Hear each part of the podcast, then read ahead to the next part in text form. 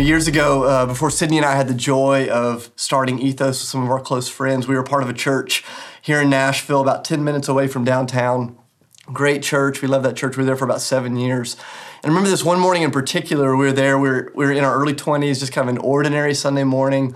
If I had to be honest, I probably showed up that day with uh, you know, kind of low expectations. I wasn't expecting anything out of the out of the ordinary. But that morning, God just met me in a really kind of unusual way. And so, you know, we're sitting there in the pews. We just had our time of worship, and instead of the the pastor getting up to share a message like he normally would, uh, a guest speaker hopped up there, and he had this this young man that he led up to the front with him that he's getting ready to interview. And what grabbed my attention was immediately I could tell this young man uh, was blind, and I didn't know any of his story. And they began to tell us that he had been born blind, and and the, the whole service that morning was was this this older gentleman interviewing this younger guy about what he had learned about God, what he was experiencing in life as a young man that had been born blind. And there's so much just absolute gold that was shared that morning. But I, will never forget one question in particular. This this older gentleman who was interviewing him asked him a simple question. He said, "What is your favorite hobby? Like like what do you love to do more than anything else?" And this young man, I mean, he just he just kind of lit up with joy. He said, "My favorite thing to do is to ride around in my friend's ski boat." Now, I don't know what I expected him to say. I don't know what hobby I expected him to say he loved to do, but that wasn't it. I'll just say like that kind of caught my attention. I, I leaned in a little bit and and he begins to describe why he loved riding in his friend's ski boat. He talked about the way he loved to feel the wind blow through his hair and the sunshine on his face and the sound of laughter as his friends were skiing and the sound of water running past the boat. And he went on to describe it in just such vivid, like unbelievable detail. And I remember sitting there that morning in that auditorium of this church, surrounded by people that I love, listening to this young um, kid that'd been born blind tell tell uh, very vividly uh, his story and how much he loves being in a ski boat. And I thought, man, isn't it just like God to use a young boy who had been born blind to open my eyes to the reality that so often I go through my day without really seeing? I thought, isn't that like God?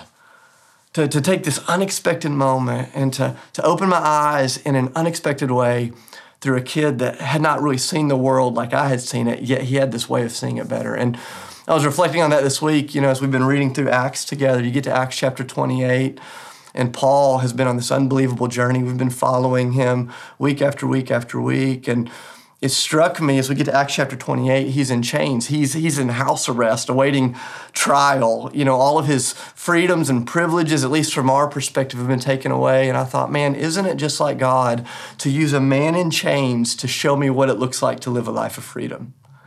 And I had that same feeling this week as I was reflecting on Acts 28 as I did years ago, sitting in that church listening to that young man kind of tell his story. And I want to start this morning by actually ending at the very end of the chapter. And we're gonna we'll work our way backwards, but we're gonna start in Acts chapter 28. Look at verse 30 with me.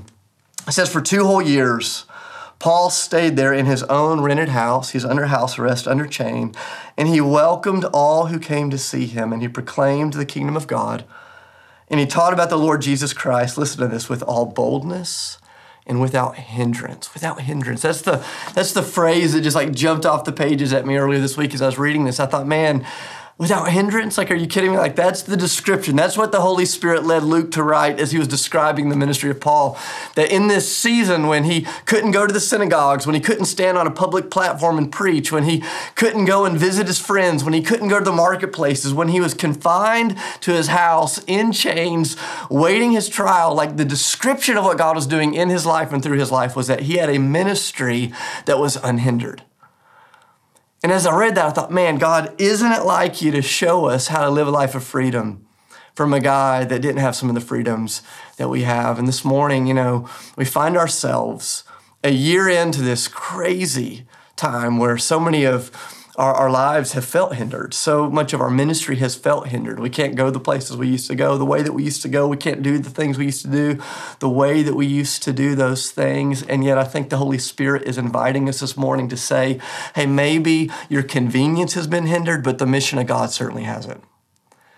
And if you're interested and if you're willing to be used by God, the story of God's going to flow through your life. And so, you know, we've we've been on this journey over the last month together as we've been going through the book of Acts. You know, week one, we were in Acts chapter one. We talked about the way that Jesus made this huge promise. He said, I'm going to send the Holy Spirit. And you're going to be this empowered church to be my witnesses wherever you go. And the book of Acts has proven that promise to be true. We read over the next seven days, you know, through Acts chapter 2 and 3 and 4 and 5 and 6 and 7. We got to Acts chapter 8 on week two together. We talked about not just what it means to be an empowered church, but to be a church that's empowered as we're scattered. And Joshua talked about what it meant to be a scattered church living faithfully into the mission. And then as we kept reading together into week three, Aaron stood up and he, he taught about what it means to be a culture shaping church that doesn't just kind of sit on the sidelines and, and wait for God to do something great and hope that God does something great, but we roll up our sleeves and we get in the midst of what God's doing and we expect for God to move in mighty ways among us right here and right now. And then last week, you know, as we were in Acts chapter 21 together, uh, Brandon gave us a great word about what it means to be a self giving church that really cares way, uh, way more about what we can leverage our lives for on behalf of others as opposed to what it's going to cost us. And we come to the end of Acts chapter 28 today as we talk about what it means to be an unhindered church. And what you're going to notice is as these early Christians lived into this empowered, scattered, culture shaping, safe, self giving reality, that it actually cost them a whole lot. That to be an empowered church, a scattered church, a culture shaping church, a self giving church is so often not going to feel like a revival at a worship night in arena downtown. So often it's going to feel like prison and beatings and rejection. And you follow Paul's life as we've read the last couple of days together, and it's been shipwrecks, it's been snake bites, it's been anything but easy. And yet Luke looks at what's happening and he says, and yet the mission of God was unhindered. And what I believe is, is that the Holy Spirit of God is inviting you and I right here and right now to not just sit back and to study this story, to not admire it, to not just love it, to not just talk about it, but to live it. And the invitation is do you have the humility to let a man in chains this morning teach you what it looks like to live free? As we walk out the gospel together. And so there's all this stuff that begins to bubble up as we read through Acts chapter 28 this morning. And, you know, there's just kind of five pictures of what it means to be an unhindered church that I want to just draw out. We'll draw them out pretty quickly. Uh, if you were going to make your own list, I'm sure you would add some more to it. In fact, I would encourage you today after the teaching to get out the scriptures and to read it for yourself and to go, okay, Lord, what does it look like for me to actually live this out? But for those of you that like to take notes, we'll start with, with number one to be an unhindered church to be an unhindered church means that we are a people who trust the promises of God even when the circumstances of our life look rather bleak. Like we're the types of people that put our hope, that put our trust, that put our energy in what God has spoken to be true, even when all the circumstances around us kind of come crashing down. And you see this in verse 14. I love this moment. At the end of verse 14, there's this simple phrase that Luke records. He writes this down, and I don't know if you write in your Bibles or underline in your Bibles, but you should underline this phrase. It says, And so we came to Rome. You know, maybe you're sitting in a living room somewhere with someone this morning. You could just look at them and go, that's the part of the verse that he wanted to draw out so they came to Rome. I know it just seems like a throwaway line. I'm just telling you, there's nothing in the scripture that's wasted. Nothing in the scripture that's wasted. And they came to Rome not because they had planned a vacation. You know, Paul wasn't there to check out the Colosseum. He wasn't there to eat gelato. He wasn't there to take some great pictures and post them on his Instagram account. Paul came there in chains. He was arrested years earlier. He had been passing his way through the judicial system, and now he finds himself coming to Rome, awaiting the trial that he had actually pleaded that he would be given the chance uh, to have. It'd be like you passing through the lower court system saying, Hey, my last shot is in front of the Supreme Court. He's passed all the way up to high. He's come in to Rome, but I want you to notice this. He hasn't come there by his plans. He's come there on the promises of God. You know, at the very beginning in Acts chapter 1, Jesus looked at his disciples, these guys that had never traveled more than 60 miles from the place that they were born, and he said, Hey, I'm going to give you power to be my witnesses in Jerusalem, Judea, Samaria, and to the ends of the earth. And to his original audience, those first century Jewish men and women, when they heard that phrase, the ends of the earth, they certainly did think the ends of the earth, but that was a catchphrase to talk about the Roman Empire. And in their minds, they would have gone, Whoa, you're telling us the gospel's going to Rome? The gospel's going to Rome. Jesus said the gospel is going to Rome, the center of kind of power and privilege and prestige in your moment. That's where it's going. But it wasn't just a general promise that Jesus had made to his earliest followers, it's a promise that Jesus had made to Paul himself. If you remember a few days ago as we were reading together in Acts chapter 23. Paul's in prison. The circumstances of his life are bleak. They're falling apart. Things don't look good. And Jesus shows up. It says the Lord came and stood right beside Paul in that moment of suffering, that God drew near to him. He said, Hey, Paul, good news. You're not going to die here in this prison. He says, You're going to make it to Rome and you're going to get to testify there as well. Paul's life was marked not just by his plans or his desire to do something great for God. He rolls into Rome in verse 14 because he's walking in the promises of Jesus. And it's been a, a crazy year. It, has been the kind of year where the circumstances all around us have shifted, things have fallen apart, dreams are, uh, for many of us, have kind of felt like they're dying. Things that maybe you plan to do haven't, haven't come through. Maybe some of the things that you've longed for have not come to pass. And I just want to tell you whatever it is that God spoke to you in the dark, one day you'll see it in the light. That you can bank your life, you can bet your life on the promises of God, not just the general promises of God for humanity, but the things that He said to you, the things that He's spoken. And I believe part of the reason you get to the end of Acts and you see Paul just living this bold, unhindered kind of ministry is because his life was not shaped by his circumstances, it was anchored in His promises.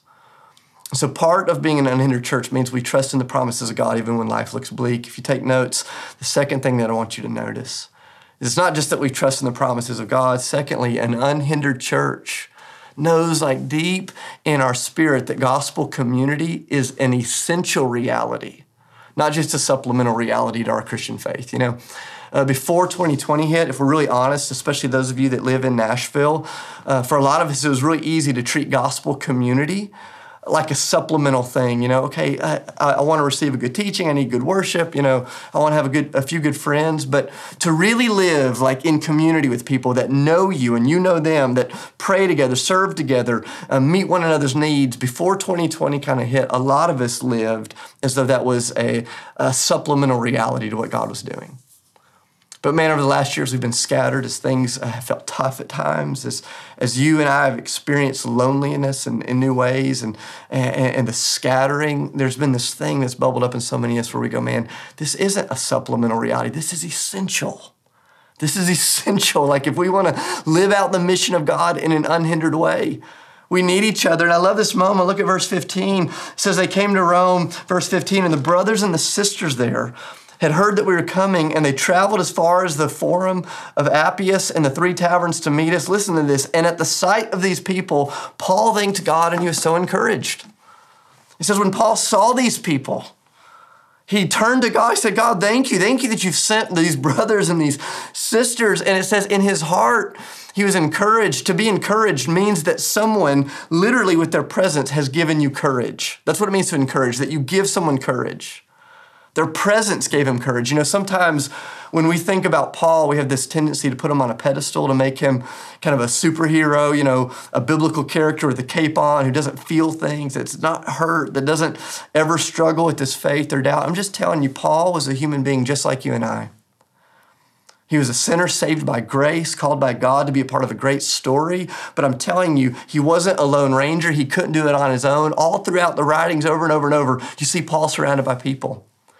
Jesus, the Son of God. Like, I love one of the first things that Jesus does in his earthly ministry is he gets a crew of people to do life with him because Jesus knew that in order to fulfill the mission that God had given him, he needed people around him. See, in the kingdom of God, if we're going to live as unhindered witnesses to what God is doing, it's not just that we trust the promises on our own in the private places of our life. That's a good thing. It's that we understand in the depth of our being that community is non negotiable, it's essential that we need each other. I need you, and I believe you need me, and we need each other. And that sometimes just showing up and seeing each other in a hard time literally injects courage into the heart of the person that we're with. You know, my, my parents, they have the joy of pastoring a church in Charleston, South Carolina. I love that church. It's where so many of my spiritual foundations were formed. And like so many churches, like our church here in Nashville this season, it's been a tough year for them. And there's this one moment back in the fall where my dad was just kind of lamenting how hard it had been to see people he felt like so many things had been hindered, so many things had been taken away. And then one day he and my mom were talking. And they said, You know what? They said, We can't do what we used to do, but that doesn't mean we can't do anything. And so they came up with this idea. They said, Hey, what if we just made bread a few times a week and we went and delivered it to people in their homes? Like, we haven't seen them, but we could go see them. I thought, Dad, that's kind of fun. You know, you used to used to feed people kind of their spiritual daily bread, and here you are, you're literally do, delivering physical bread. And he said, you know, they'd show up at the house, and sometimes they'd not get past the porch. Sometimes they would be able to come inside, but they thought, man, just seeing these folks allowed us to give them strength. And honestly, when we'd show up and see their faces, it gave us strength because gospel communities needed. You know, for some of you, I'm just telling you, you've, you've sat around a whole year and you're waiting for somebody else to fix that communal challenge for you. I just want to encourage you. You make the first move. Who's the person you need to call up today and just show up at their house? Who's the person today that you just need to go see, that you need to go encourage, that you need to you need to strengthen? Like your presence will fill their heart with courage. It's part of the way we live unhindered lives. For some of you, maybe it's not that you need to go see someone, it's that you need to let someone in, whatever your story is. Whatever your story is. We live out this unhindered reality as we trust the promises of God, as, as we trust that gospel community is not just supplemental, but that it's real. And number three, if you're taking notes, we, we live out this unhindered reality when we make the decision to be willing to do our part and trust God with all the rest. Where we say, God, hey, we'll do what you've called us to do, and then we'll trust you with all the outcomes. Look at verse 17 with me. Uh, actually, go back to verse 16. I love this. It says, When we got to Rome, Paul was allowed to live by himself with a soldier to guard him. So he's not there in this Airbnb He's not hanging out. He's not, he's not chilling. He's saying, hey, I'm here on house arrest. Look at this, verse 17. It says, and then three days later, three days later, he called together the local Jewish leaders. When I read that earlier this week, I literally laughed out loud. I'm like, three days. I mean, Paul doesn't take, uh, you know, a month to kind of get his feet under him. You know, he doesn't take a couple of months to, to kind of recover after the trauma of being in prison and beaten and shipwrecked and snake bitten and all the stuff that's happened to him in the stories right before this one. It says he gets to his rented house, he's chained up to a guard, and he takes three days. He takes three days, and you go on to, to read, I love this. Paul knew he couldn't go to the synagogues or the marketplace. He couldn't get on a public platform, but he knew what he could do. And what he could do is he could open his home, he could open his life, he could open his heart, he could open the scriptures, he could send out an invitation. He knew that's what he could do. So Paul made this commitment just like he'd done the rest of his time as a follower of Jesus. He said, Hey, God, I'll do what I can do, and then I'm going to trust you with the rest. Hey, I'm going to show up for duty and then I'm going to trust you to come through. And what Paul knew is that the ultimately the, the outcomes they weren't up to him. And so you keep reading, look down at verse 23 and 24. It says, So these folks that he had invited, they showed up on a certain day and they came in even larger numbers to the place where Paul was staying, and he witnessed to them from morning until evening, explaining about the kingdom of God. And from the law of Moses and from the prophets, he tried to persuade them about Jesus. So he takes the Old Testament, He's teaching them about Jesus. Listen to this, verse 24. Some of them were convinced by what he said, but others would not believe. And I just love this picture. Paul knew that God had never called him to manage the outcomes. God had just called him to walk in obedience, to do what he could do, to trust, to trust the Lord with all the rest. And so Paul opens his home and his heart and the scriptures, and he brings these folks in and he just begins to teach the word. And some of them received it well, and some of them didn't. It's what Jesus promised. You know, when he, he shares that parable, he says, You're like a farmer and you throw seed out, and sometimes the seed falls on good soil, sometimes it doesn't. That's not up to you. Your job is just to do what you can do and to trust God with all the rest. If you're anything like me, you know, sometimes I sit, sit around so much like wanting to manage the outcomes that I never take the first step. And I end up uh, robbing myself of the joy of watching God work through me if I would just make the simple commitment to do what He's called me to do and to trust Him with the rest. You know, earlier this week, I was having a conversation with a guy who, over the last month, he and his family have just been set on fire by God, kind of in the midst of this fast. God's been speaking to them, He's been moving through their lives. And so my buddy calls me and he says, Hey, we don't know what to do next, but here's what we're going to do. He says, We're going to open our home and we're going to have a Bible study. He said, We've never really led one before. We don't know how it's going to go. We don't know who's going to show up, but we're going to do it.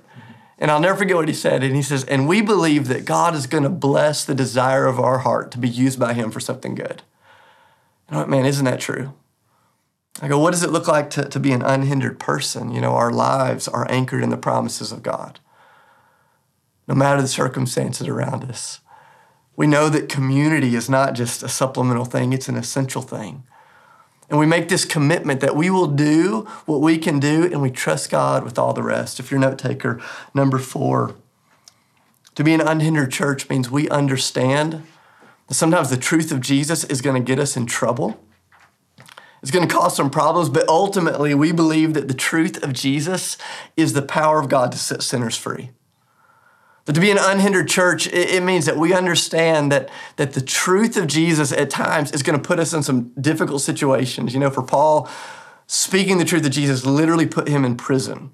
Speaking the truth of Jesus literally got him beaten. For some of you, speaking the truth of Jesus will make things uncomfortable with your friend group. Speaking the truth of Jesus will make things tough at work. Speaking the truth of Jesus will put you on the outside of your family. For some of you, speaking the truth of Jesus will cost you. And I love this moment. Being an unhindered church doesn't mean that you're never an uncomfortable Christian. To be unhindered doesn't mean you're un, uh, that, that doesn't mean you're always comfortable. Sometimes being unhindered means you're very uncomfortable, and yet God shows up in the midst of that as well. Uh, I love this moment. You know, Paul has preached, he's opened his home. It says some believed, some didn't. Look at verse 25 with me. It says, After a sermon, they disagreed among themselves and they began to leave after Paul had made this final statement. The Holy Spirit spoke the truth to your ancestors when he said through Isaiah the prophet, Go to this people and say, You'll be ever hearing, but never understanding. You'll be ever seeing, but never perceiving. For this people's heart has become calloused. They hardly hear with their ears. They've closed their eyes. Otherwise, they might see with their eyes, hear with their ears, and understand with their hearts, and turn to me so I'd heal them. I don't know what you felt when that was read over us earlier, what you felt when you just read that right now, but I go, here's Paul, this guy that's been put in prison because of his commitment to speak the truth of Jesus no matter the cost. This truth has gotten him into some messes. This truth has gotten him into this mess. And here he's invited these folks in and he's speaking the message again. And when they turn away, when, when they reject, he goes, Hey, let me just come with one last word. And he doesn't come with the simple encouragement.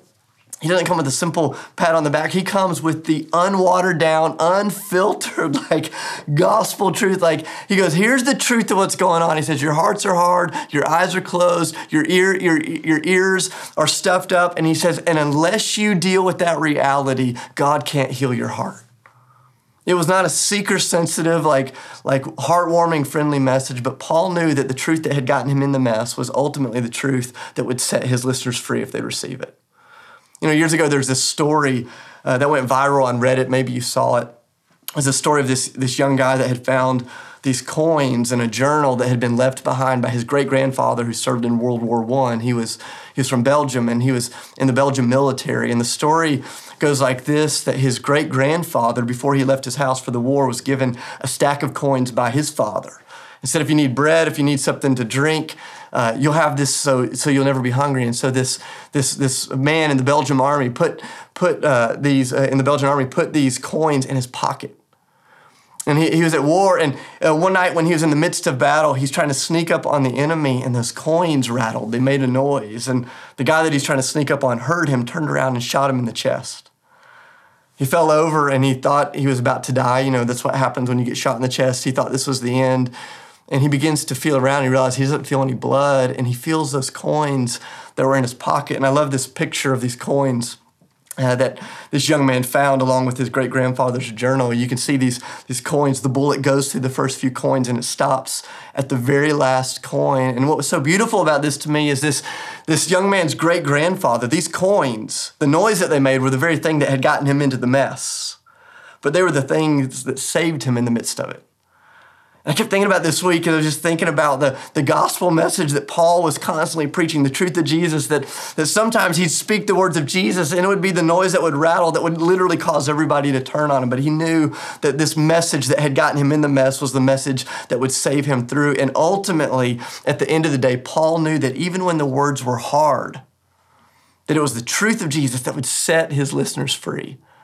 It's the truth of Jesus. Like the, the, the truth of the gospel was, was the thing that bring life. He actually believed the words that he would later write to the church of Rome, Romans chapter 1, verse 16, where he says, The gospel is the power of God to save lives. Like he knew that even when it wasn't received well, even when it wasn't taken, taken in easily, that it would be the thing that would turn around the heart. I remember years ago, there's a guy in our church. He was making some really bad decisions. He was about to ruin his marriage. He was about to ruin his relationship with his kids. And there was an older guy in our church that hadn't been around very long, but he was in a house church with this young guy and he found out about what was going on. So he called me up and he said, Dave, we need to go see this guy today. We, we have to have just kind of a come to Jesus talk with him. And so, you know, at the time I was like 26 years old and I thought, what do I know about any of this? But I'm along for the ride. And so the whole way over there, we're praying. We're like, God, would you please do a great work in this guy's life? Would you speak the truth in love? Would you give us what we need to say? And honestly, I was scared to death. I'm like, I don't know what to do in this moment.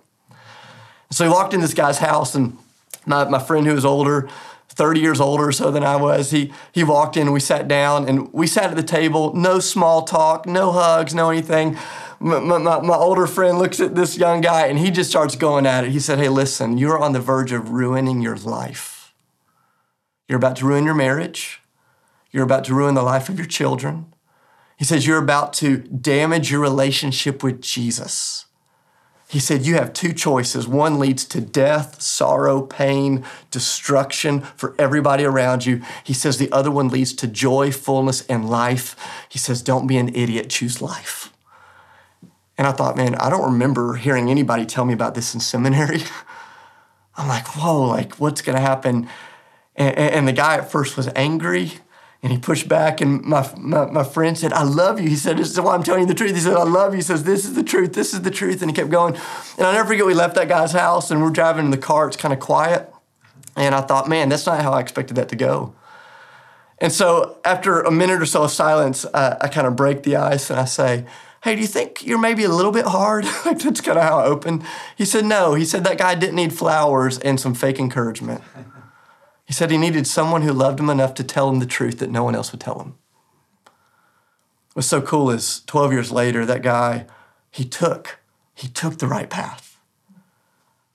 It was the hard words from a loving friend that woke him up and he made the right choice and it spared his marriage, it spared his relationship with his children, and God is doing an unbelievable work in that young dude's life.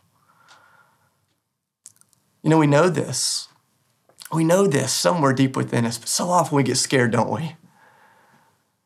We get scared. You know, our culture is constantly trying to pressure us. Our culture is going to say, hey, uh, the people around you can't take the unfiltered, non-watered down truth of the gospel. You got to soften it a little bit. You got to got to add some sugar on it. You got to make it a little more palatable. You got to do that. And Paul goes, "No, hey, listen." He says, "It is the truth of Jesus that got me in this mess, and it's the truth of Jesus that sets sinners free. And so I'm going to love these people enough to give them the whole truth." Mm. Guys, here's the reality. So often, in the name of love, we fail to give people the full truth. Ooh. So often we say things like, you know, I want to love that person well. But if we're really honest, we don't typically withhold gospel truth because we love people well. We typically withhold gospel truth in hopes that they'll love us. My prayer is that as an unhindered church, rooted in the promises, anchored in community, willing to do whatever it needs to do, that we would speak the words of life, that we'd speak the words of truth, that we'd speak the gospel no matter what it calls us. Why? Because not only is it the thing that gets us in the mess, sometimes it gets us through it, but more than that, it sets people free. It sets people free. It is the Word of God. It is the ways of God. In fact, we're going to spend the next 10 weeks talking about what that message is and how we share it. And so we're going to, we're going to do more uh, with that. But I want you to notice the unhindered reality of this church. Last but not least, number five, an unhindered church knows deep in its heart, knows deep in its heart that the story's not about us. So let's end where we started this morning, verse 30. It says, For two whole years, Paul stayed there in his own rented house, and he welcomed all who came to see him. He proclaimed the kingdom of God, and he taught about the Lord Jesus Christ with all boldness and without hindrance. I remember when uh, I read the book of Acts for the first time as an adult, you know, not as a kid, not as a part of a class, when I just sat down and read it on my own, I got to the end of this and I thought, my goodness, this can't be the end of the story. I thought, how, I thought, how is this the end? Like, like it's a cliffhanger. It was like when I was a kid and I was sitting in the movie theater and I watched Back to the Future 2. If you've ever seen that movie, you get to the end and it says to be continued. Like it doesn't finish the movie. And I'm like, wait, what? Like you're gonna end me? You're gonna end with the cliffhanger? You get to the end of the book of Acts, and I remember reading it for the first time as an adult. And I went, Are you kidding me? Like, what happens to Paul? Like, does he get out of prison? How does the trial go? Like, what unfolds? And the, the ending of this story used to drive me crazy until I realized it's the perfect ending for the story that's still being written on your lives. It's the perfect ending. See, by the power of the Holy Spirit, Luke knew that he didn't have to wrap up what happened with Paul because the story is never about Paul. The story of the book of Acts is about this beautiful, breathtaking reality that nothing on earth can stop what God has set in motion. The book of Acts is the story about how the Holy Spirit continues to do all of the work that Jesus started in his physical ministry on earth through ordinary people like you and I. And Luke ends the letter, he ends the story with this open ended invitation not to confuse you, but to remind you it's your turn next. That what God started long ago, He's still writing. And then, just like Paul, each and every one of us will be footnotes in a much bigger story in the way that God, the Father, is drawing all of humanity back to Himself through ordinary people like you and I. In the book of Acts, it's this invitation. It's what we've been reading every single day. It's this invitation to raise our hands and say, God, here I am, an ordinary person. Here I am, a, a stay at home mom. Here I am, a, a dad out of work. Here I am, a college student that wants to make a difference on my campus. Here I am, a business person. Here I am, a mechanic. Here I am, a songwriter. Here I am, a person that wants to be used for great things. And I'm telling you, no matter what you give your life to, be reminded that the story is not about you. No matter how you give your time and your energy, that your time and your energy is not for you that God's writing a story and He invites us to be a part. Whenever we raise our hands, whenever we open our hearts and say, God, use me, God delights in doing that. And what happens is the message of Jesus, the ways of Jesus, the work of Jesus moves forward into history unhindered. It's been such a, a crazy year. I think about this time last year, literally a year ago today, we were wrapping up our fast. It was an amazing moment. We gathered in the cannery. Tons of people were getting baptized. There's all this celebration. There's this anticipation that God, you know, we just had 700 churches in the city fasting. You're going to change this city by the end of 2020. You know, that, that was the thought a year ago today. The next night, we gathered in Nissan Stadium with hundreds of leaders that had been praying and fasting and leading their churches. And we got together with those leaders and we talked about all that God had done marriages that had been saved, addictions that had been broken, people that had come to the Lord, miracles that had happened, vision that had been given. We're standing there and we're just testifying. And there was this sense of God, you're going to do anything. You can do anything.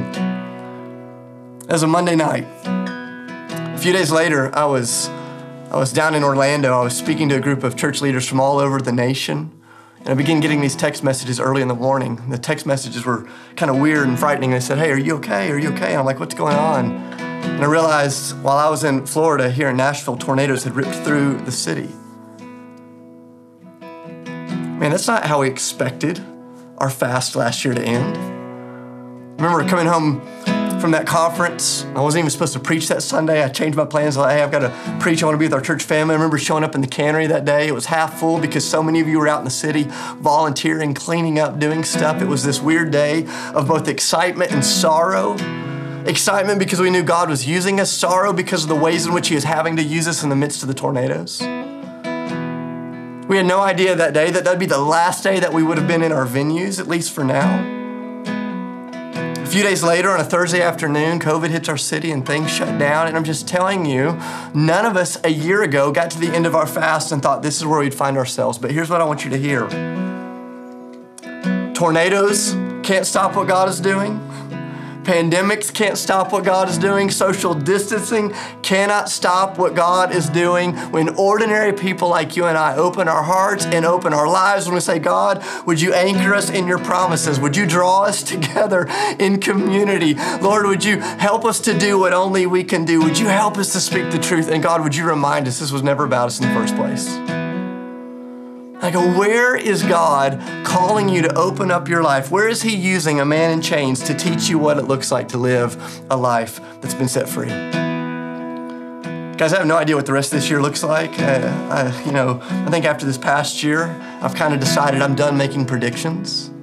But what I know is wherever God finds a humble, willing person, the Spirit of God will keep writing the book of Acts and the best is yet to come. And so, wherever you find yourself this morning, wherever you are in your journey, I want to encourage you, if you have the courage to lift your hands before the Lord, to stand up in your living room, to just kind of make a statement before the Lord. Hey, Lord, I want you to use me in ways you haven't used me.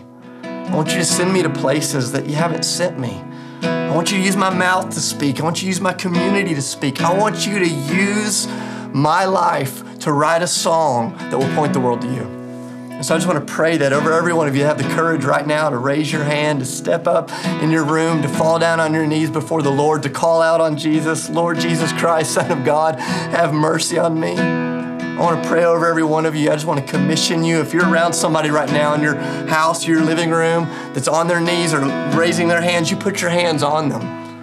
And pray over them as well. Father, in the name of Jesus, by the power of the Holy Spirit, we declare that the story is not finished. Lord, we declare that in the name of Jesus, 2020 and the beginning of 2021 have not been wasted years, but that God, there are years when the kingdom of God is forcefully advanced. And God, I thank you for the way that you delight in using ordinary people to write extraordinary stories by the power of the Holy Spirit. But we know that the story is never about us in the first place. God, stir us up, raise us up, send us out. God, use us however you see fit. God, for those that are not yet followers of Jesus, God, before you bring us to our feet, put us on our knees, put us on our face as sinners crying out that need mercy, that need salvation, God. Without your help, we're toast and we know it. God, I pray that this week, hundreds of men and women would fall on their knees in salvation. Hundreds of men and women would go down in the waters of baptism, and that God, you would send them out in new ways, in new ways for your glory and your purposes, God. Thank you that we are not on the sidelines of the kingdom. Thank you that we are not just observers of what you're doing in the world, but we're participants. In the name of Jesus, we pray and give thanks. Amen. I love you so much, Ethos. We're gonna worship, and then we're gonna we're gonna get in our homes. Uh, we're gonna get together in our homes, and we're gonna take communion together. So let's worship the Lord as we get ready to take communion.